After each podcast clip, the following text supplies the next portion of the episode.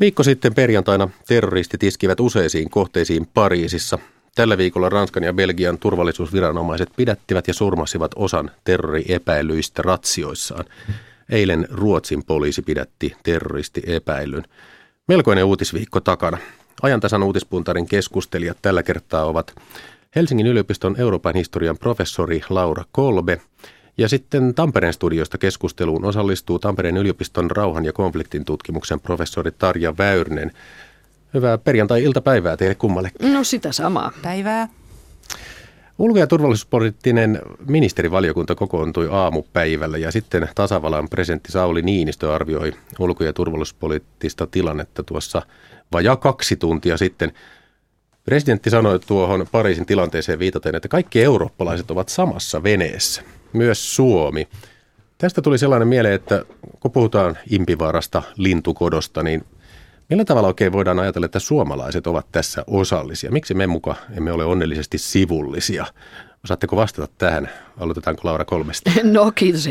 Hyvä kysymys, koska tietenkin olemme osa Eurooppaa sekä ihan maantieteellisesti että Euroopan unionin jäsenmaa ja tämä sitoo meidät niin kuin laajemmin siihen eurooppalaiseen arvoyhteisöön, jota muun muassa erinäisissä sodissa ensimmäisessä toisessa maailmansodassa on testattu. Ja tässähän nyt ö, jaetaan sitä yhteistä perimää vähän laajemmallekin, jonka käytän tämmöistä 70-lukulaista ilmaisua, kun eurooppalainen imperialismi jälkivaikutuksineen tuo mukanaan. Ja tässä me Pohjoismaat ehkä olemme päässeet hieman helpommalla kuin Iso-Britannia tai Ranska tai Alankomaat tai Portugali, jossa, jossa tämä kolonialismin perinne jatkuu ja tuntuu erittäin voimakkaasti näissä tämänkin viikon tapahtumissa. Tarja Väyrynen, mitä ajattelet ihmisistä, joka toteaa, että mehän olemme täällä Suomessa sivussa ja meillä ole hätää? Niin, sanoisin, että siinä on jonkunnäköinen väärinkäsitys ja ehkä väärinymmärrys tämän hetkisestä globaalista maailmanpoliittisesta tilanteesta. Suomihan ei ole ollut pitkään aikaan sivussa missään ja Suomi on osa globaaleja kaupan, talouden ynnä muun rakenteita ja, e, ja nimenomaan tämä Laura Kolben mainitsema tietenkin eurooppalainen viitekehys sekä sitten Euroopan pitkä historia kolonialismissa ja tässä globaalissa kehityksessä. Siis 140 ihmistä kuoli, 200 haavoittui viikko sitten Pariisissa. ISIS onnistui levittämään kaaosta ja sai aikaan tätä fyysistä tuhoa, surmia, mutta mitä mielestäni tapahtui henkisellä tasolla? No Pariisi on monella tavalla jännittävä eurooppalainen pääkaupunki. Sehän on eurooppalaisen vallankumouksen synnyinseutu. Ja samalla se on eurooppalaisen valistuksen ja järjen ja, ja tämmöisen hyvin voimakkaan rationaliteetin kaupunki. Eräällä tavalla sen idea on antiuskonnollisuus. Ja kun se joutuu tämän tyyppisesti uskonnollissävytteisen tai kiistan kohteeksi, terrorismin kohteeksi, ja se on myös alusta, siis Pariisi ja, ja Bryssel ovat olleet erittäin merkittäviä terrorismin kehittämispaikkoja, niin, niin samalla me nähdään tänne voimakas isku erästä Euroopan tunnusta, vapaus ja veljeys ja tasa-arvo. Ja toisaalta sitten se vallankumouksen perinne ja toisaalta sitten tämä Pariisi maailmanpääkaupunkina. Se on Lontoon lailla usein läsnä kun puhutaan globaalin ja kansainvälisen maailman kriiseistä. Eli, eli sillä on hyvin monta identiteettiä, ei ole sattumaa, että Pariisi on nyt tässä roolissa, mikä sillä on. Ja sillä on myös kyky selvitä näistä kriiseistä. Se on kaupunki, joka on kokenut monenlaista ö, tuhoa ja kauhua ja miehityksiä. Ja se on selvinnyt, se on elämänvoimaltaan hyvin vahva kaupunki. Näin, Laura Kolbe, tämä professori Tarja Väyrynen. Jos tästä Pariisista laajentaa sitten katsetta laajemmalle Eurooppaan, niin Euroopan kohdalla merkittävää on mielestäni se, että, että Eurooppa on jo kokenut tämän tapaisia terroristi-iskuja vuonna 2004 Madrid ja vuonna 2005 Lontoon metrossa tapahtunut isku. Mutta se, mikä Euroopassa ikään kuin pidemmällä pidemmässä historiakatsauksessa, mikä eurooppalaiselle tällaiselle niin kuin väkivallalle ja terroristiteoille on ollut tyypillisempää, on enemmän ollut separatismi, eli separatismi, terrorismi sekä tietenkin Pohjois-Irlannin nationalismi. Tällaiset ää, liikkeet ovat tulleet Euroopalle tutuksi ja nyt ää, 2000-luvun ilmiö on tietenkin tällainen niin kuin ääri-islamiin liittyvä ää, väkivalta. No mitkä mielestäne ovat olleet eurooppalaisten taholta ansiokkaita reaktioita tähän Pariisin iskuun, mitkä puolestaan valitettavia? No kyllähän me nähdään, miten eurooppalaiset suurvallat on edelleen aika tehokkaita poliisivaltioita, että se sisäministeriön vallankäytön pitkä perinne ei ole Ranskassa aivan tuntematon sekään. Ja, ja tietysti hyvää saattaa nähdä, että, että on, että se järjestäytynyt mobilisaatio, hyvin nopea toiminta kuuluu tähän, tähän maisemaan ja samoin sitten se tunnereaktio, joka näkyy esimerkiksi sosiaalisessa mediassa, Ranskan liput liehuvat siellä monien kasvojen kohdalla ja, ja juuri tämä Pariisin sisäänrakennettu tunnemaailma ja viesti Pariisi maailman pääkaupunkina, johon sitoutuu tämä arvomaailma, oli semmoinen positiivinen niin kuin välitön reaktio ja hyvin kiinnostava eurooppalaisuuden ilmentymä. Mutta nyt sitten saamme jäädä odottamaan, että miten tämä vaikuttaa sisäiseen turvallisuuteen ja, ja EU-maiden keskinäiseen kanssakäymiseen, että, että ollaanko taas tämmöisen uusmilitarisoinnin ja noustaanko jälleen jonkinlaiseen poliisikulttuurin niin kuin voiman näyttöihin, että tässä on, se on vähän kaksiteräinen miekka tämä tämän hetken tilanne. Onko tässä nyt se jännite, että yksi näistä arvoista vapaus, veljeys, tasa-arvo, se ensimmäinen, se vapaus, niin se kamppailee nyt sen kanssa, että kuinka vahva turvallisuus, koneisto, kontrolli tulee? Kyllä tässä on selvästi tämmöinen dream ja reality, unelmat ja todellisuustilanne. Että unelma on tämä eurooppalainen vapaa liikkuvuus. Ja nyt ollaan siinä tilanteessa, jossa sen todellista kestävyyttä testataan ja on mahdollista, että ilmapiiri on muuttunut tai muuttumassa voimakkaastikin. Tarja Väyrynen, kuinka arvioit, mitkä olivat ansiokkaita reaktioita mielestäsi mielekkäitä ja mitkä puolestaan valitettavia? No sanoisin, että tässä on nähty itse asiassa näitä reaktioita hyvin laidasta laitaan, että nyt on sotatoimet kiihtyneet siellä ISISin alueella. Ranska on ollut siinä johtavassa roolissa ja myös Venäjä on tullut nyt sitten omalla roolillaan mukaan. Mm, eli nähdään, ollaan nähty tällainen niin kuin sotilainen reaktio tällaiseen toiseen sit ääripäähän, mitä itse olen kokenut äärimmäisen positiivisena reaktiona, on ollut esimerkiksi keskustelu radikalisoitumisen syistä. Eli se on jotenkin mielestäni tällaista tyypillistä eurooppalaista perinnettä, mihin Laura Kolpekin tässä viittasi, eli tietynlainen tällainen rationaalinen yritys ymmärtää. Ymmärtää mm. ei tarkoita toki, että hyväksytään, mutta yritetään katsoa, että joo, mitkä on ne syyt, mitkä tähän johtivat.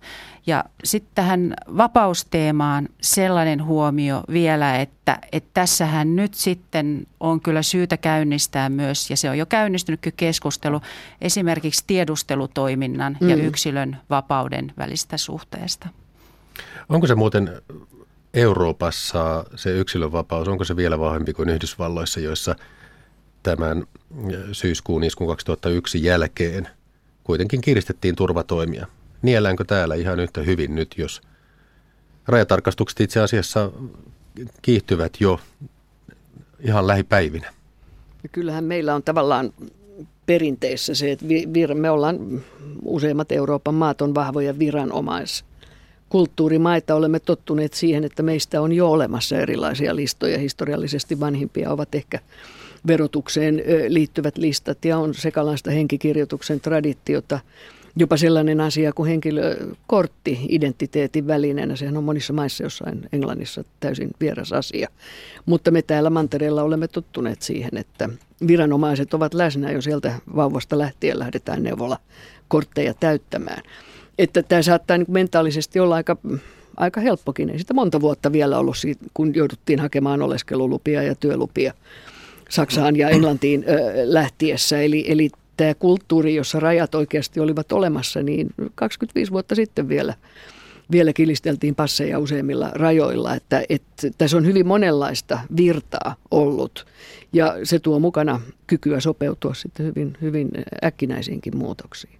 Kuulostaa siltä, että eurooppalaisen identiteetti ei ole kun vertaa yhdysvaltalaisen identiteettiin, mm. niin se ei ole niin vahvasti sitten kiinni siitä niin, että mitä tietoja yksilöstä on. Mitä, ketä riepotellaan pahemmin kuin yksilöä, joka saapuu Yhdysvaltoihin? Sehän on aivan uskomaton se kontrollijärjestelmä siellä, mutta se on vähän erityyppistä kuin meillä.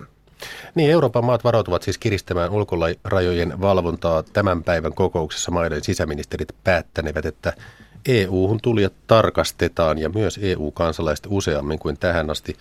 Tarja Väyrynen, millainen askel tämä on?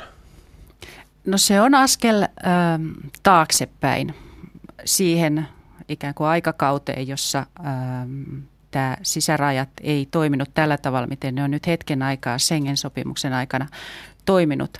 Se, mitä tämä käytännössä tarkoittaa, kuitenkaan ei tarkoita paluuta – tai se ei varmaan käytännöllisesti katsoen edes pysty tarkoittamaan paluuta mihinkään vanhan tapa, vanhanaikaiseen rajavalvontaan, jossa jokainen tarkastetaan, vaan se lähinnä varmaan tarkoittaa pistokokeita yhdistettynä sitten ehkä johonkin tällaiseen just tiedustelutoimintaan niiltä osin, että ihmisiä, mahdollisia terroristeja pyritään profiloimaan ja tiedustelutoiminnan avulla sitten pysäyttämään riittävän ajoissa. Mutta tietyllä tavalla se tarkoittaa paluuta se on muutama askel taaksepäin tässä eurooppalaisessa rajojen valvonnan kehityksessä. Vielä näistä reaktioista. Jos ajatellaan vuoropuhelua tai sulautumista eurooppalaisen ja islamilaisen maailman kesken, niin että miten tämä viikko on mennyt? Eikö tämä ole ollut yllättävän rauhallinen kuitenkin? Vai kuinka te arvioisitte? No tässähän näkyy se, jos mietitään tätä Ranska, Ranska-keissiä, juuri tämä, tämä Ranskan siirtomaa – perintö tai perinne, joka pitkään siellä Pohjois-Afrikassa ja, ja samoin siellä Sy- Syyria, Irak, joka on vanhaa Ranskan intressialuetta, niin näkyy tämä Ranskan pitkä perinne ja usko siihen valistuksen ja modernisaation ja rationaliteetin ö, ajamiseen ja viemiseen myös näihin siirtomaihin. Sehän on pitkälti niin kuin Ranskan erityispiirre. Eli katsoa, että alueet kehittyvät ranskalaisin tunnuksiin, joka on juuri tätä rationaliteetin voittokulkua. Ja siksi ehkä tämmöinen uususkonnollisuus ja se ääriliikkeet, jotka osin reagoivat tätä Ranskan suuntaakin vastaan, on, on varmasti ollut, se on, se on tiukka paikka, koska me jaamme tämän ranskalaisen universaaliajattelun. Ja, ja tämä haastaa kyllä, kyllä pohtimaan. Että me nähdään siis toinen rinnakkaisilmiöhän on nationalismin nousu kaikkialla Euroopassa, eli tämmöinen tunteiden politiikka ja, ja sen hallitseminen on nyt tämän päivän Eurooppaa ja globaalia todellisuutta. Ja siinä ollaan haasteiden edessä. Jokaisen sopii katsoa peiliin ja pohtia menneisyyttään tässä valossa. Tällä viikolla Ranska, Yhdysvallat ja Venäjä ovat siis lisänneet ilmaiskujen määrää Syyriassa ja Irakissa – Tuhotuiksi kohteiksi on ilmoitettu sotilaiden tukikohtia, ase- ja ammusvarastoja sekä entisiä vankiloita. Näitä oletettuja ISIS-kohteita moukaroidaan. No tässä on ehkä hämmästyttävää se, että viimein on keksitty paikkoja, joita kaikki voivat hyväksytysti pommittaa. Että vastustaja on ihan varmasti paha.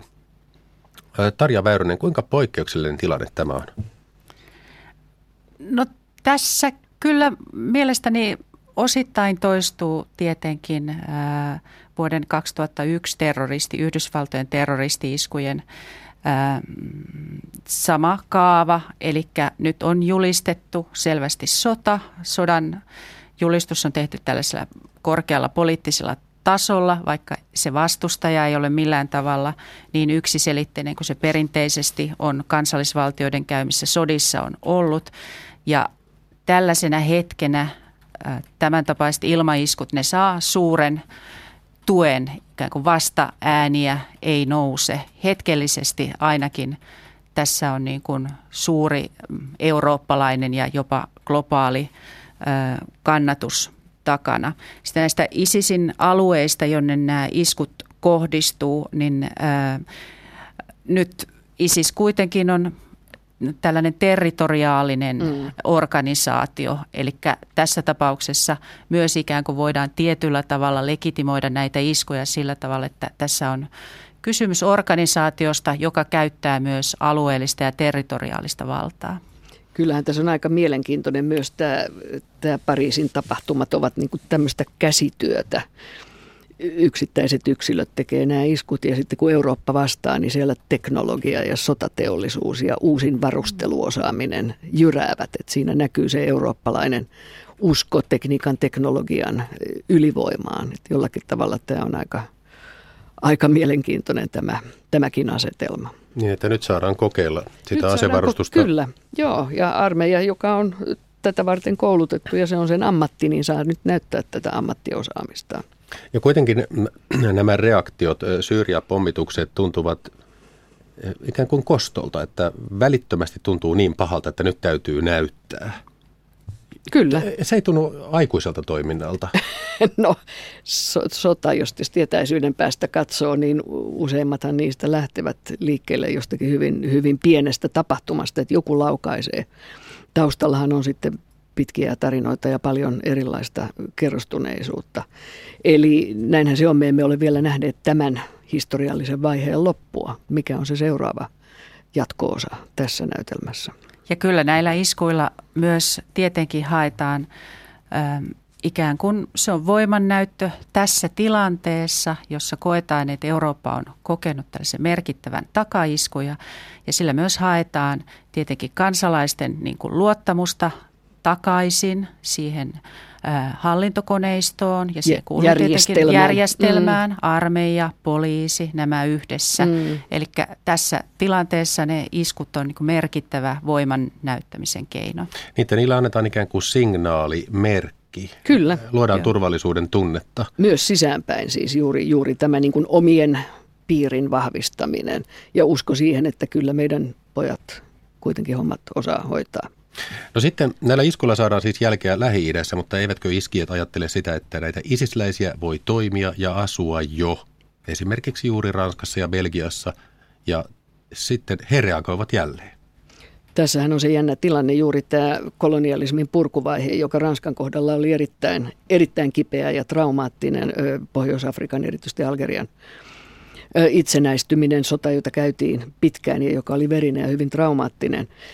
Ja tämän seurauksena valtava määrä siirtomaista muutti Ranskaan, joka siis aika paljon oli, niin kuin sanotaan, tämmöisiä maallistuneita islamin edustajia, jotka integroituvat. Ranskahan on hyvin vahva kielen ja kulttuurin kautta integroimaan tätä valtavaa kolonialistista väkimääräänsä, mutta että samalla siinä on sitten se riski, että kun otetaan miljoonia ja taas miljoonia, niin ensimmäinen sukupolvi sopeutuu, toinen jonkin verran ja kolmannen kohdalla voi olla jo sitten tätä tämän tyyppistä riskiä. Että, että tämä on ihan, ihan selvä jatkumo sieltä, sieltä siirtomaa-aikakauden niin kuin monista hyvin problemaattisista poliittisista ratkaisuista ja, ja se vaatisi niin kuin sitäkin, että ei vain rautaa rajalle, vaan myös, että esimerkiksi tutkijat, historioitsijat ja politiikan ja rauhan ja turvallisuuden tutkijat – katsoisivat tätä nyt vähän laajemmin. Että toivoisin, että myös tämän tyyppisiä konferensseja järjestettäisiin, jossa lisäisimme ymmärrystä tätä yhteistä perintöä.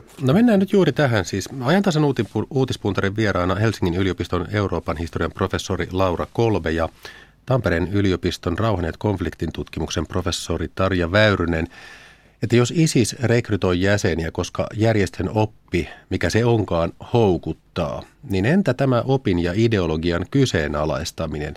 Miten tällaista vaarallista ajatusmaailmaa voisi ideologisesti vastustaa? Tarja Väyrynen.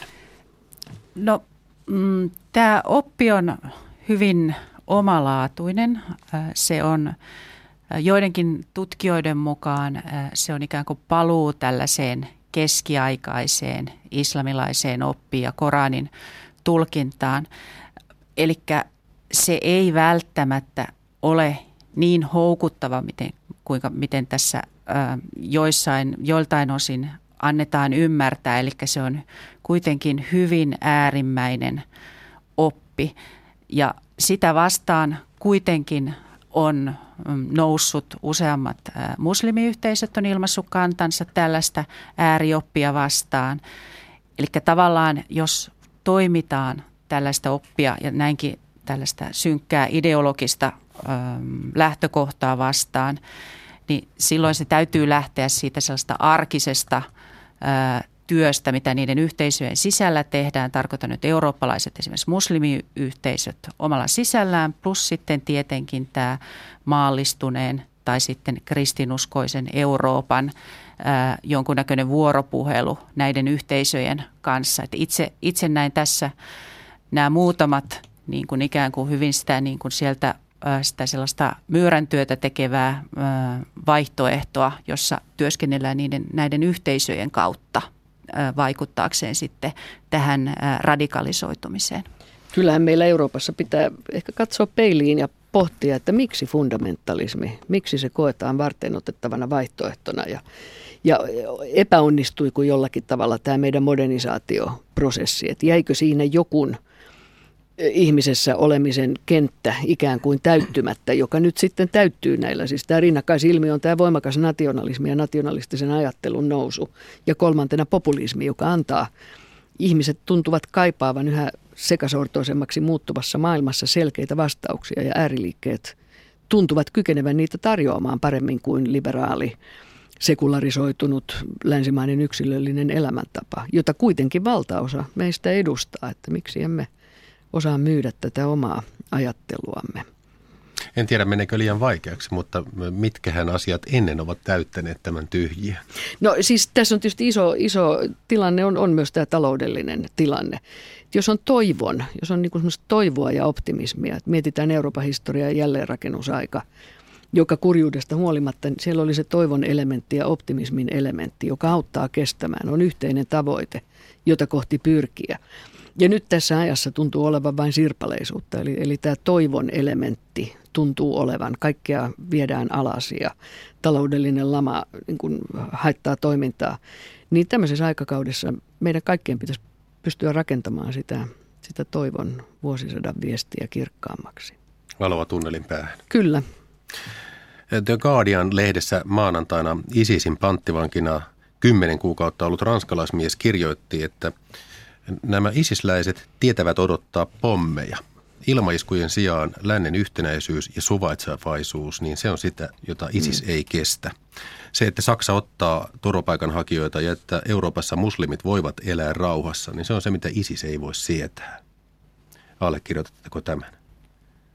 No sen verran, mitä olen yrittänyt nyt tähän ISISin ideologiaan perehtyä, niin se on varmaan hyvin pitkälle näin. Siis ISIS kokee olevansa – suoraan tällainen niin kuin Jumalan lähettiläs, joka toteuttaa Jumalan tahtoa maailmassa ja ikään kuin kaikki tällainen maallistunut ja siihen, jos liittyy esimerkiksi vuoropuhelu eri uskontokuntien kanssa tai rinnakkainelo, niin se ei ISISin näkökulmasta ole millään tavalla toivottavaa. Ja tietyllä tavalla voi jopa väittää, että tällaisten terroriiskujen tarkoitus on myös synnyttää sitä polarisaatiota, joka sitten vähentää sitä mahdollisen rinnakkainelon mahdollisuuksia. Mutta tässähän on heikko historian tuntemus, siis Eurooppa, jos mikä, on renesanssien maanosa, joka juuri kriisien, sotien, kapinoiden, vallankumousten ja uhkien edessä löytää yllättäen sen yhteisen identiteettinsä. Tämä on Euroopan vahvuus. Maanantaina Ranskan presidentti François Hollande pyysi muilta EUn jäsenmaalta apua terrorismin uhan alla. No tästä on paljon puhuttu, koska se oli EUn historiassa ensimmäinen kerta, kun joku maa pyytää turvatakuita. Tämä artikla 42.7, jossa EUn turvatakuut tarkoittavat, että muut jäsenmaat sitoutuvat auttamaan kaikin keinon, jos yksi maa joutuu hyökkäyksen kohteeksi – Noin kaksi tuntia sitten äh, presidentti Sauli Niinistö sanoi, että Suomi on valmis kahdenväliseen apuun tavoilla, jotka ovat Suomelle mahdollisia, mutta Ranska ei odota sotilaallista, vaan virka-apua. Tuli mieleen, että Suomi on yllättävän lahjakkaasti pidättynyt osallistumisesta kansainvälisiin voimatoimiin. Mitä etuja ja haittaa siitä on? Tarja Väyrynen. No Suomihan on viime vuosina osallistunut voimatoimiin niin, niiltä osin, että, että Suomi on osallistunut näihin rauhan turvaoperaatioihin, on ne sitten rauhan pakottamista tai rauhan turvaamista, eli näihin viimeaikaisiin operaatioihin. Eli Suomella on kyllä kokemusta sellaisesta toiminnasta. Etuja tämän tapaisten organisaatioiden kuin ISISin silmissä, niin tietysti olisi helppoa ajatella, että mitä vähemmän Suomi sekaantuu maailman asioihin globaalilla tasolla sen ikään kuin turvassa olisimme, mutta tuskin tämän tapaisten organisaatioiden silmissä sillä on hirveästi eroa, eli koska kohde on kuitenkin laajassa mitassa länsimaat ja kohde on laajassa mitassa Eurooppa, niin en näe tässä nyt kuitenkaan sellaista eroa. Tässä on jännä nähdä tietenkin, mikä tulee Venäjän ö, tilanne olemaan ja Venäjän suhtautuminen, koska – olemme lähellä Venäjää ja se, se tulee kyllä säteilemään monella tavalla. Tässä on Suomen historiallinen kokemus on, on ollut sen tyyppinen, että, että tämmöinen suurvalloille ominainen ikään kuin voimannäyttö ei ole meidän sankaritarinaamme, vaan, vaan juuri tämä sotien jälkeinen kansainvälinen osallistuminen on ollut tätä humanitaarisen avun ja juuri, juuri niin kuin Väyrynen sanoi, rauhanturvaamisen tekemistä ja tämä tuntuu luontevimmalta. Se on myös resurssikysymys aika pitkälti. No presidentti sanoi myös tuossa vajaa pari tuntia sitten, että Pohjoismaat ja erityisesti Ruotsi ja Norja tunnetaan ihmisoikeuksien kunnioittamisesta, mutta nyt Norja suunnittelee erityislakeja maahanmuuttoliikkeeseen. Koska ei ole syntynyt yhteistä EU-tason ratkaisua, niin maat tekevät erikseen lakeja ja vilkuillaan naapureita. Miksi EU ei ole tehnyt suurta yhteisratkaisua turvapaikanhakijoista? Tai turhauttaako teitä se, että EU ei linjaa selvemmin?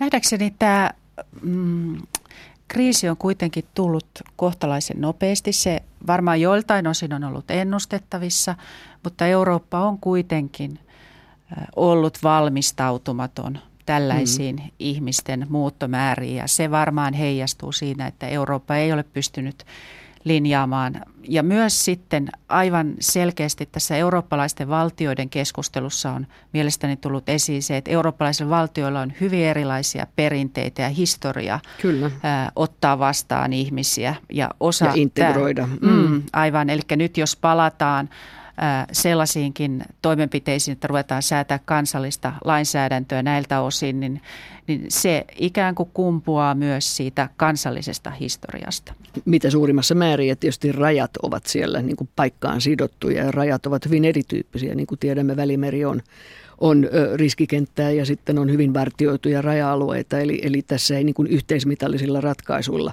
kauhean paljon luovasti pystytä toimimaan, mutta tietenkin tämä tahtotila olisi tavattoman tärkeä, että siitä saataisiin eurooppalainen näkökulma tähän tilanteeseen.